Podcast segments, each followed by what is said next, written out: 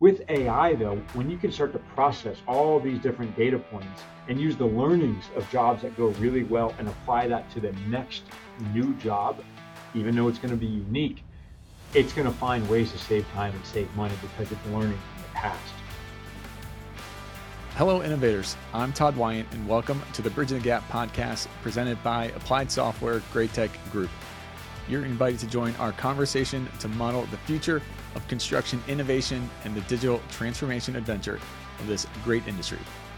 My guest today is Patrick Murphy. He's a former congressman and serves as the CEO and founder of Togal.AI, which has won first place at the 2022 eMerge Americas Global Startup Showcase and the Big Five's 2022 Startup City Global Pitch Competition. Additionally, he serves as the Executive Vice President of Coastal Construction, the largest GC in Florida. Welcome to the show, Patrick. Thanks for having me, Todd. Great to be with you. Yeah, looking forward to it. So I always like to get kind of people's background coming in to start the conversation. So how did you get into the construction industry, and how does a former congressman turn construction startup founder? Yeah, it's so random, right? Like, how does that even happen? Good question. So raised in a family business, Coastal Construction. My dad actually dropped out of college when he was 19 years old. His high school sweetheart got pregnant, so he had to make some money. So he started rebuilding his frat house that he lived in, the Pike House, and made a couple bucks. He thought he was like the richest guy in the world, and then started a construction company and never looked back. So there you go. His dad was a painter, and before that in construction. So we have sort of, I guess, many generations in construction. So that's what I grew up in, and digging holes, pouring concrete, started at the bottom, worked in all aspects of the industry, and I went to college, University of Miami, got my CPA license, worked at Deloitte for a few years. And then 2010 was the BP oil spill. So I actually started a little environmental cleanup company. And that sort of opened my eyes to government, started paying attention a bit more what was happening in my business life, personal life, et cetera. And was sort of, I guess, frustrated about it and voicing my opinions to my friends. And one of them in particular said, "Who the hell are you to complain? Do something about it." So I said, all right. So anyway, I ran for Congress in 2012 in what turned out to be the most expensive congressional race in history, like $30 million, something ridiculous, was spent in that race, and ended up winning, and served 2 terms in Congress. Great experience. I won't bore you or the listeners with that, but I was the youngest member of Congress at the time. So I spent a lot of time thinking about the future of work and the sharing economy and AI, and really thinking about it from a legislative standpoint of what our government should be doing to prepare for the jobs of the future, right? Knowing that we're going through this, depending on how you look at it, 4th industrial revolution, and in the middle of a big change. Let's be ready for it. So spent a lot of time in that space. Fast forward a little bit, I rejoined the family business in construction, been gone like 12 years, and nothing had changed, right? And I'm looking at it saying, holy cow, we're blessed to be in a great market in Florida. Things are busy, but still really skinny margins in the construction business. So started really going through our financials and was reminded that the estimating department was still the biggest piece of overhead in our company. And the process of takeoffs was still consuming around 60% of that pre-construction budget. And, I used to do takeoffs with my grandfather with a scale ruler, and a roller and printed plans, and not a lot's changed in 25 years in the industry. So had an idea to use artificial intelligence to automate the square foot analysis and that quantity surveying process. Found out no one else was doing it. Said, holy cow, this is great. The whole world, no matter how big or small of a construction company you are, you have to do a takeoff. Like, that's a starting place for everything.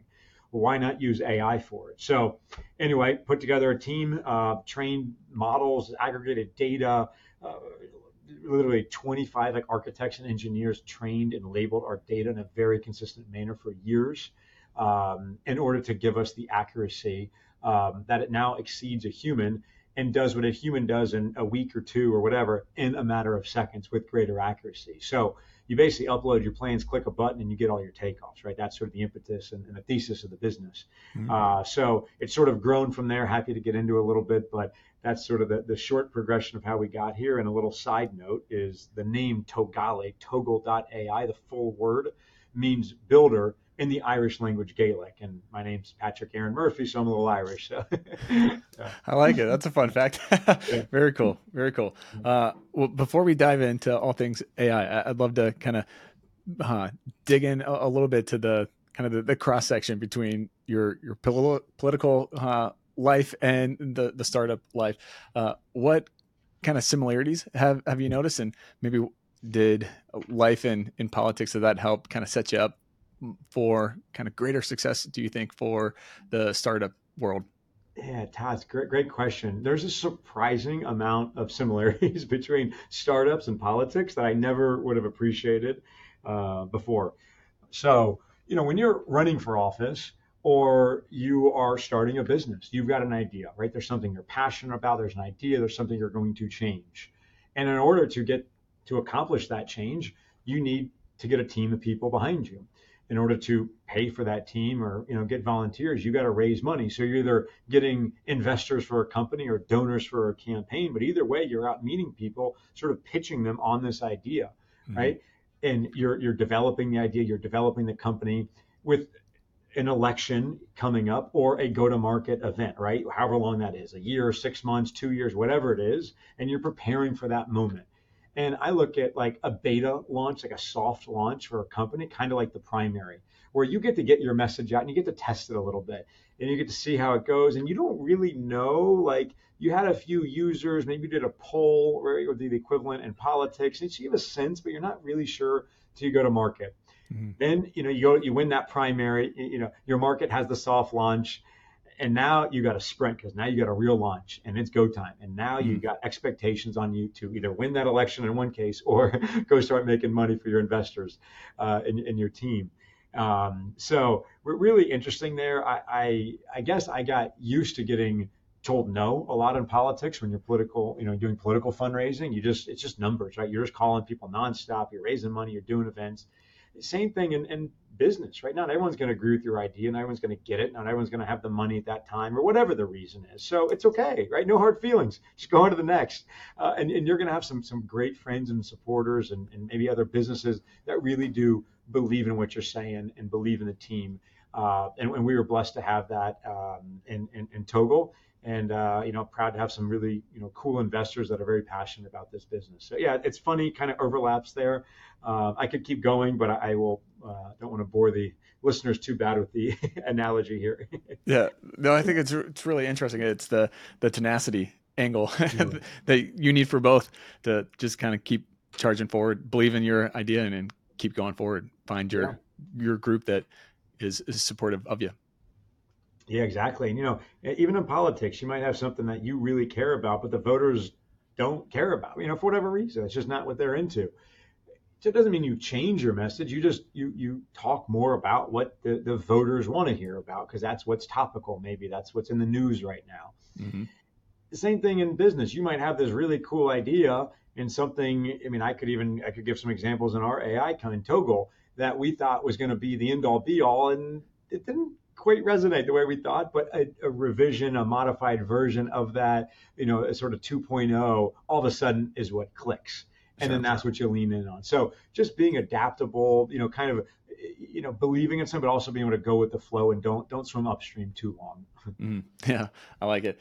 So let's start kind of digging into the world of AI. Yeah. What's kind of level set the playing field? What's the state of AI right now in construction? How's it currently influencing the industry? Great question. Exciting time, right? I mean, generally speaking, you know, if you study AI, it's been around for decades and all that. But for this conversation and everyone that I know and talk to, it's new, right? Mm-hmm. We're a year into it, right? The way I look at it, GPT was really what kind of made it mainstream. I look at 2023 as kind of the year that AI kind of, you know, took hold. Mm-hmm. And it's still the early days. And what's happened just from that first GPT that came out till now, with multimodal models, whereas when it first launched, GPT was shocking people because what it could do with language and search and writing text and all that.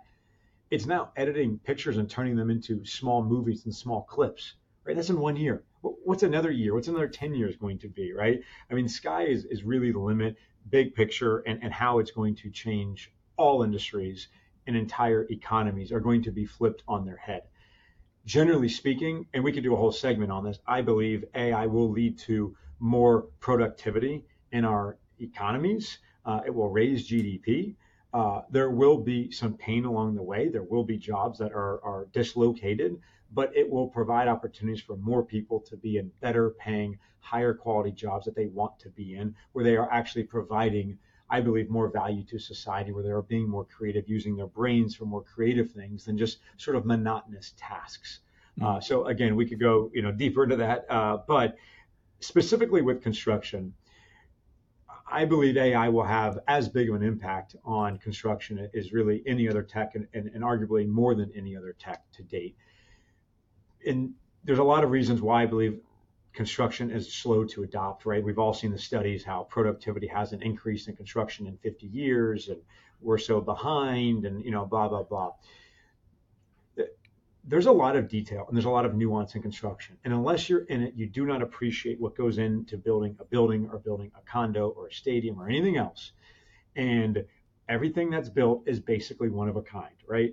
And so every time you go build it, right, you got a new engineer, an architect, and new materials, and new assemblies, and probably a new municipal government that's got to approve it, and new folks on site building it.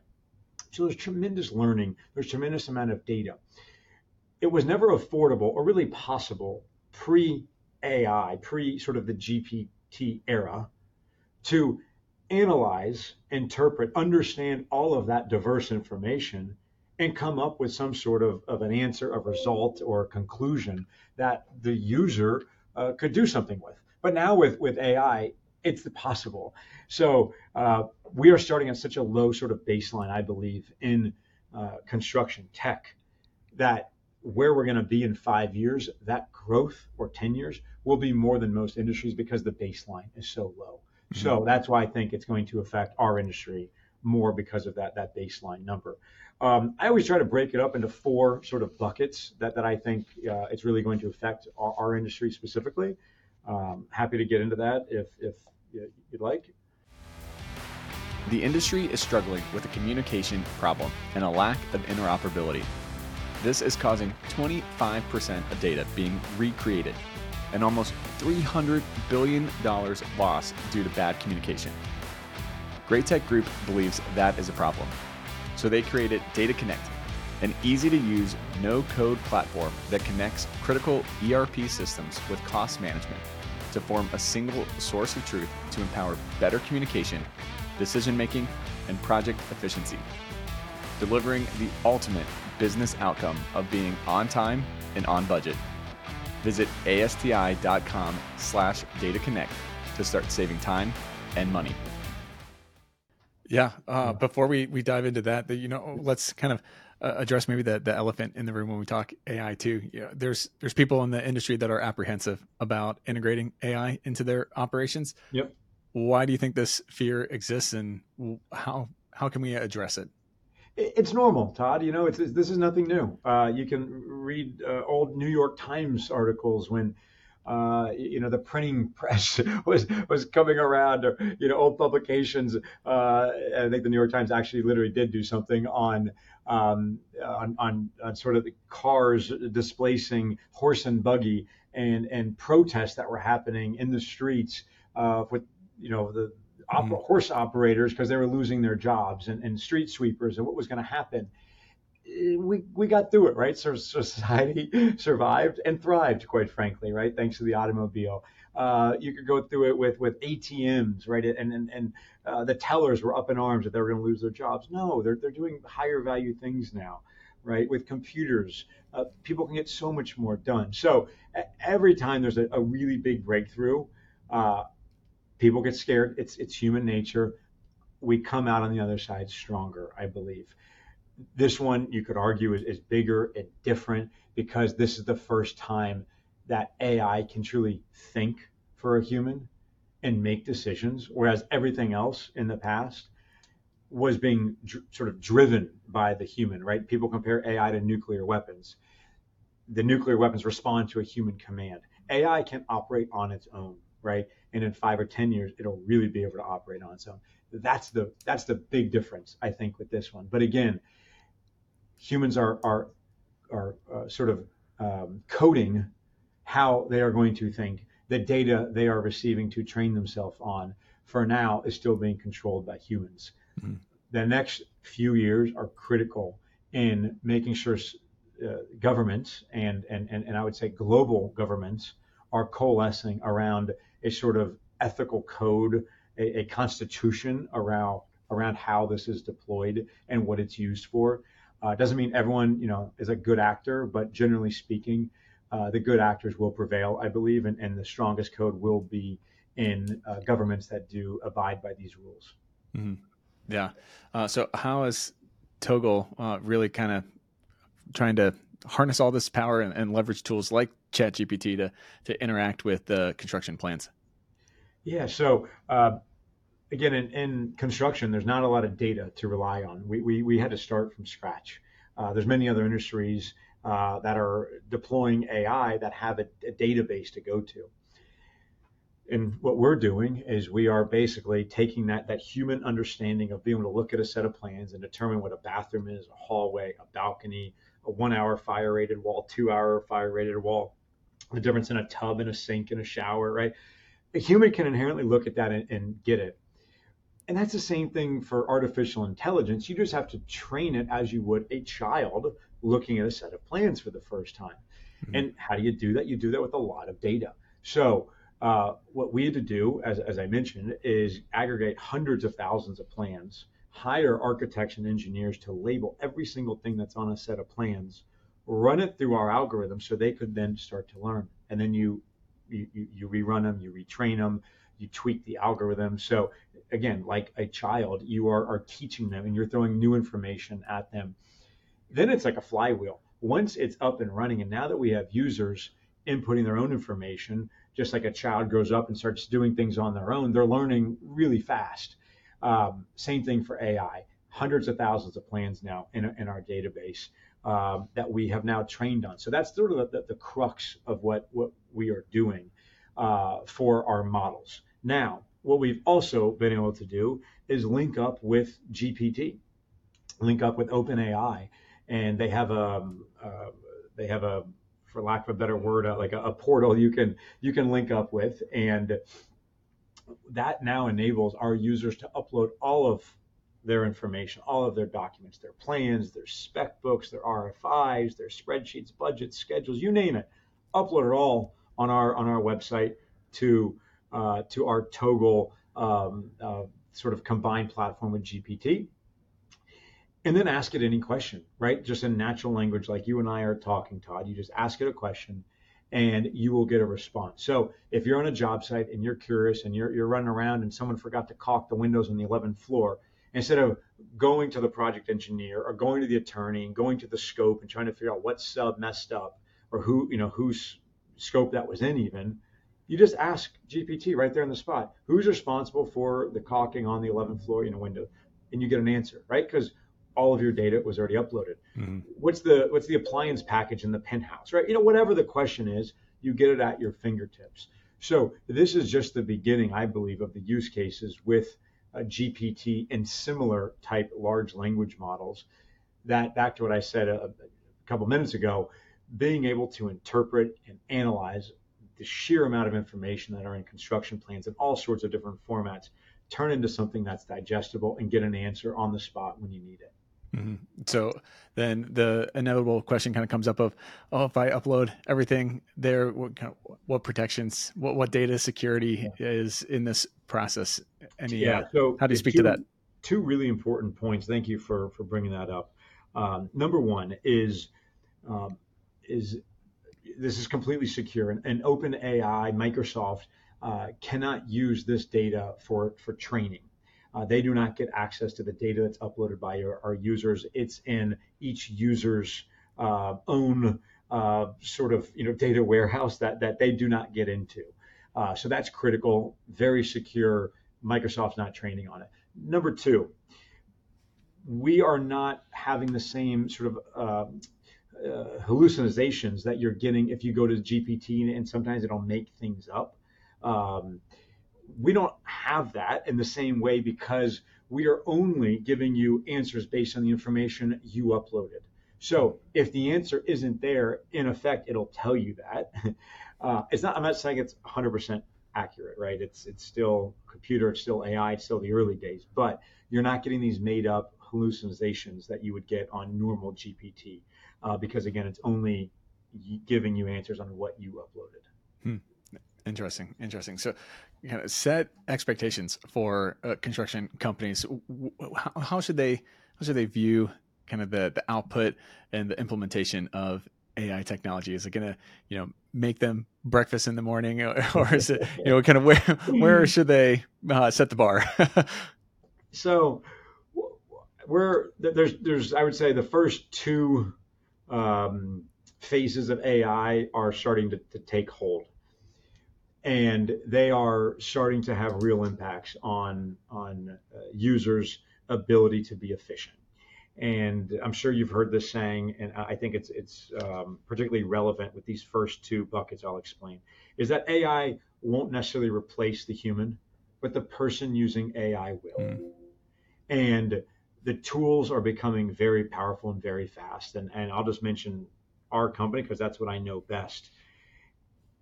In this day and age, why should human estimators be spending 50 to 60% of their time coloring, identifying bathtubs or doors, right?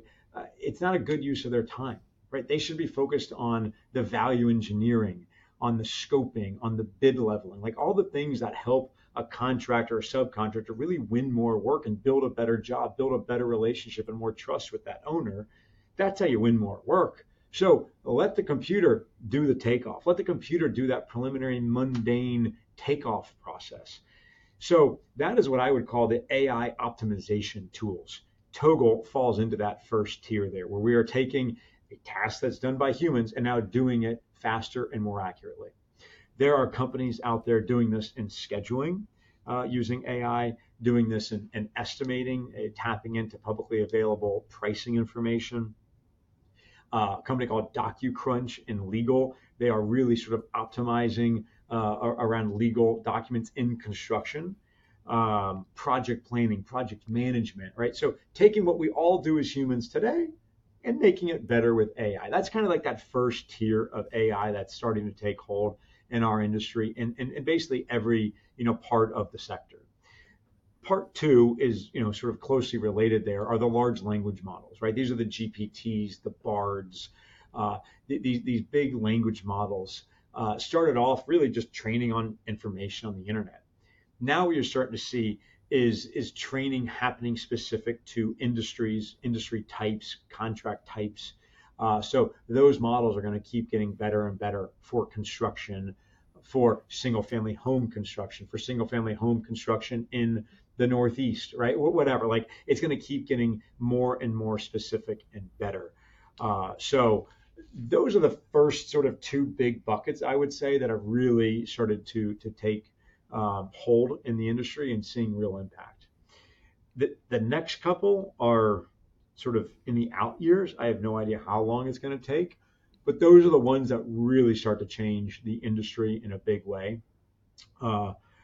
So one is called generative AI. Perhaps I'm sure you've heard of this, and listeners have. I believe in 5-10 years from now, there's going to be three inputs when you're going to build a new job. What's your address, what's your budget, right? And what's the style that you want? And with those three inputs, the computers will be drawing construction documents that are up to code. They know the setback, they know the density, they know how high you can go.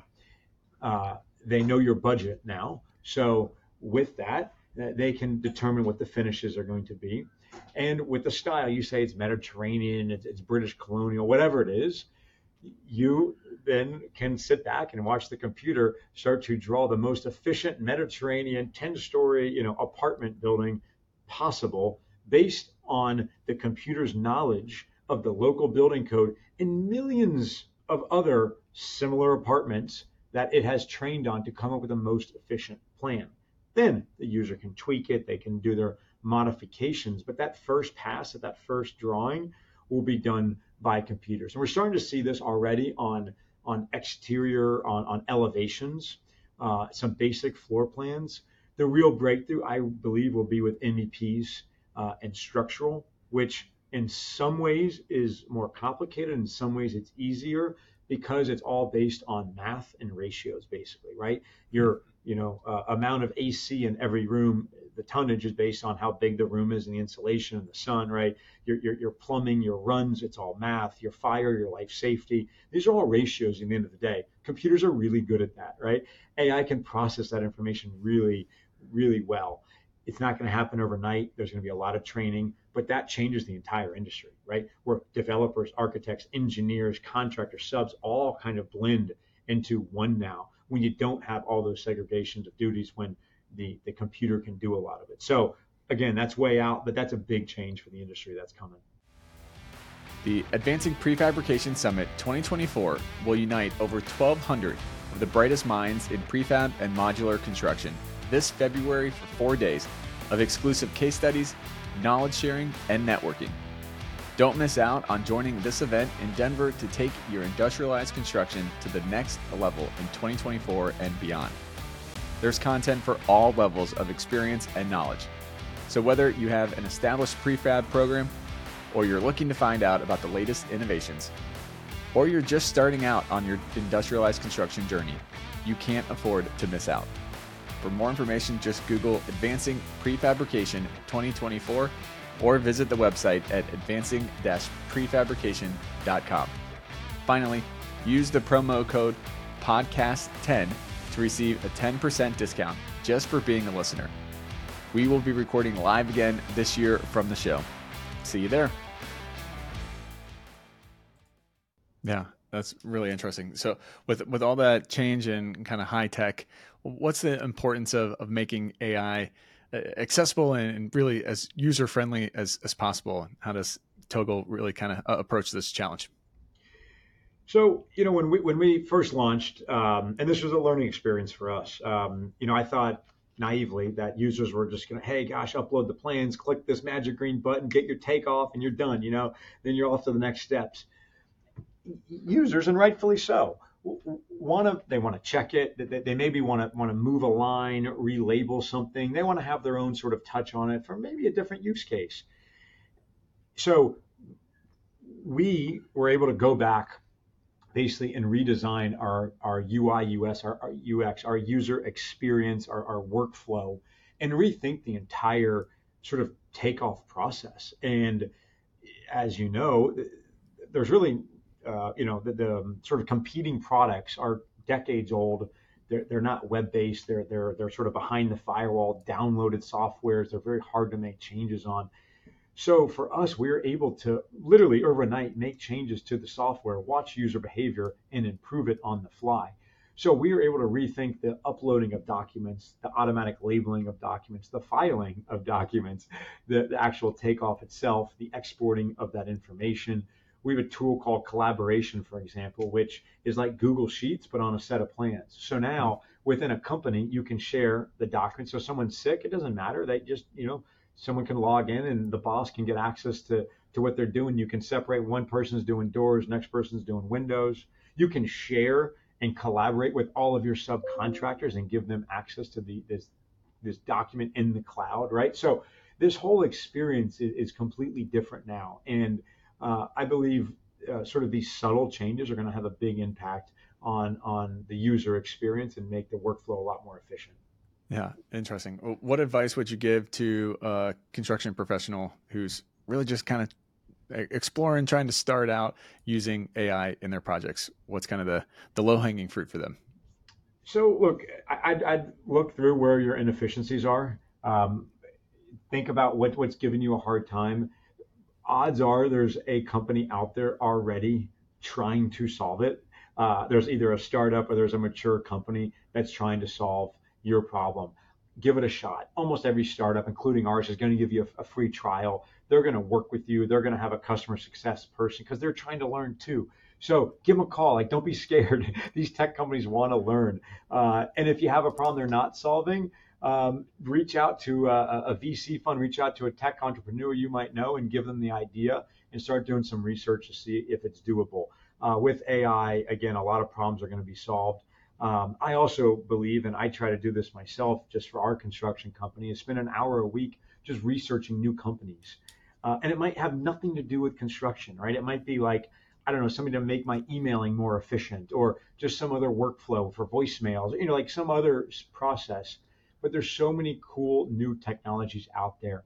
Spend a couple minutes a week just learning about what's out there, doing demos, trying it, implementing it into your, into your different departments. I would also, suggest that people have their department leaders and their VPs do the same thing, right? They're going to know some of those nuanced problems better than you, perhaps. Mm-hmm. Have every sort of tier of your company experiment. Give them a budget. Let them experiment. For a few $100, you can pretty much try all these softwares. Well worth it in these early days to stay up on these new trends because it's compounding. If you don't start now, it's going to be harder in 3 or 4 or 5 years to learn this technology and get it implemented and change the mindset of your team. So, sooner the better, I think. Yeah. I love that. The experimentation, I think, is huge. There's so much change happening at such a rapid clip in tech, but even more specifically in construction, that I think you got to spend just a little bit of time every single week figuring out what is changing and how do you need to adapt to that and try it out, see if it works. If it does, then awesome. If it doesn't, then you learn something and move forward. Exactly. Fail fast. What are some of the big challenges and/or opportunities that you see for AI kind of moving forward over the next year or two? So, another one I think that's interesting is this, what they call this sort of no code or multimodal AI, where the AI is capable of interpreting all different formats of information, whether it's video. So, I'm sure, we've all seen these new platforms that are putting video cameras on the job site, monitoring the workflow, the progress, the quality, combining that with a printed set of plans, with maybe a set of BIM documents, with your emails, correspondence, with your voicemails, right, with your conference calls. The AI is going to be able to take all of that information and turn it into usable information. So all of a sudden, on a just pick a job because it's easier example.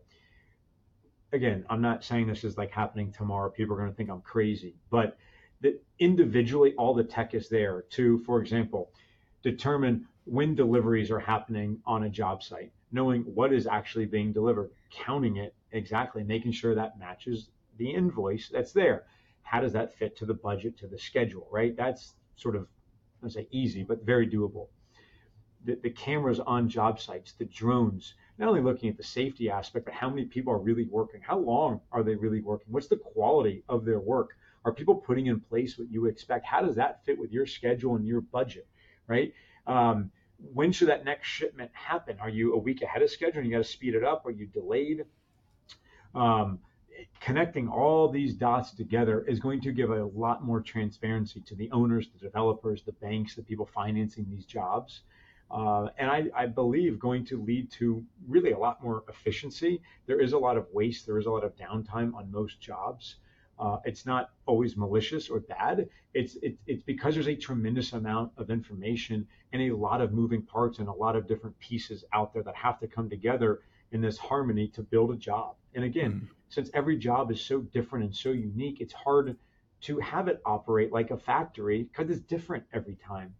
With AI, though, when you can start to process all these different data points and use the learnings of jobs that go really well and apply that to the next new job, even though it's going to be unique, it's going to find ways to save time and save money because it's learning from the past.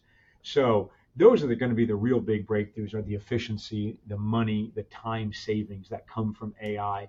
When it starts to learn enough about construction, take that historical knowledge and project it forward to future jobs. Mm-hmm. Yeah, I love that. I think that's super exciting potential on the learning side for sure. Mm-hmm. So as we start to kind of land the plane here, a couple of rapid fire questions for you. What is modeling the future? What does that mean and look like to you? You said modeling the future? Modeling the future. Mm-hmm. So to me, modeling the future is AI-enabled design, architecture, engineering to optimize for the best possible buildings built as safely as humanly possible with the best materials that are locally sourced if possible, certainly as green as possible, that are taking into account wellness standards and air quality standards and providing the best living quality for whomever is going to live there or work there or, you know, hotel, whatever it might be, reside there. And taking all this information and really doing it with the click of a button. That to me is modeling the future. Yeah, nice. What does innovation mean to you? Continuing to improve. I like it. How do people find out more information about Togal or connect with you? Yeah, our website's Togal.AI, Togal.AI.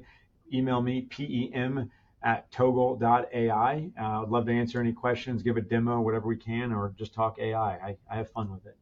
Awesome. And last question for you. If I could give you all power and you could snap your fingers and innovate one thing in construction, what would you pick to innovate? Ooh, good one, Todd. I'd say would be that ability to design with some very basic inputs and getting automatic designs that are up to speed, up to code, up to spec, that can actually be built and stand up because they're structurally correct, et cetera. Yeah. I think if I had a magic wand and you could do that, man, you could empower a lot of communities to build some great product, help our housing crisis, improve the quality of living for a lot of people. Yeah, that's a huge game changer for sure. Yeah. I like it. Well, Patrick, thanks so much for taking the time and chatting AI with us. This was great. I really enjoyed the conversation. Yeah, hope to stay in touch. Thanks, Todd. And now it's time for my Todd takes from this episode. First take. AI won't replace humans, but humans using AI will replace those who don't. Embrace AI tools without fear. Start small. Have fun experimenting and get comfortable with these new technologies. Second take. Like Patrick said, construction technology companies are eager to hear your ideas. They value your feedback and are open to collaboration. So speak up, share your opinions on their tools, and suggest your ideal workflows. And final take, dedicate time each week to research and explore emerging trends and potential tech solutions. Test the ones that intrigue you. Remember, innovation stems from small, consistent steps. Go out there and experiment. Thanks for listening to this episode. If you are interested in learning more, you can visit our sponsor, Applied Software GreatTech Group, at ASTI.com for more information. You can listen to this podcast anytime by simply going to Apple Podcasts, Spotify, YouTube, or wherever you listen to podcasts. Also, be sure to check out our website, bridgingthegappod.com. As always, I'm Todd Wyant, thanking you for joining the conversation to model the future on the Bridging the Gap podcast. Keep innovating. Bridging the Gap is hosted, directed, and produced by Todd Wyant. Edited and produced by Eric Daniel. Bridging the Gap is an Applied Software GreatTech Group production. Copyright Applied Software GreatTech Group 2024.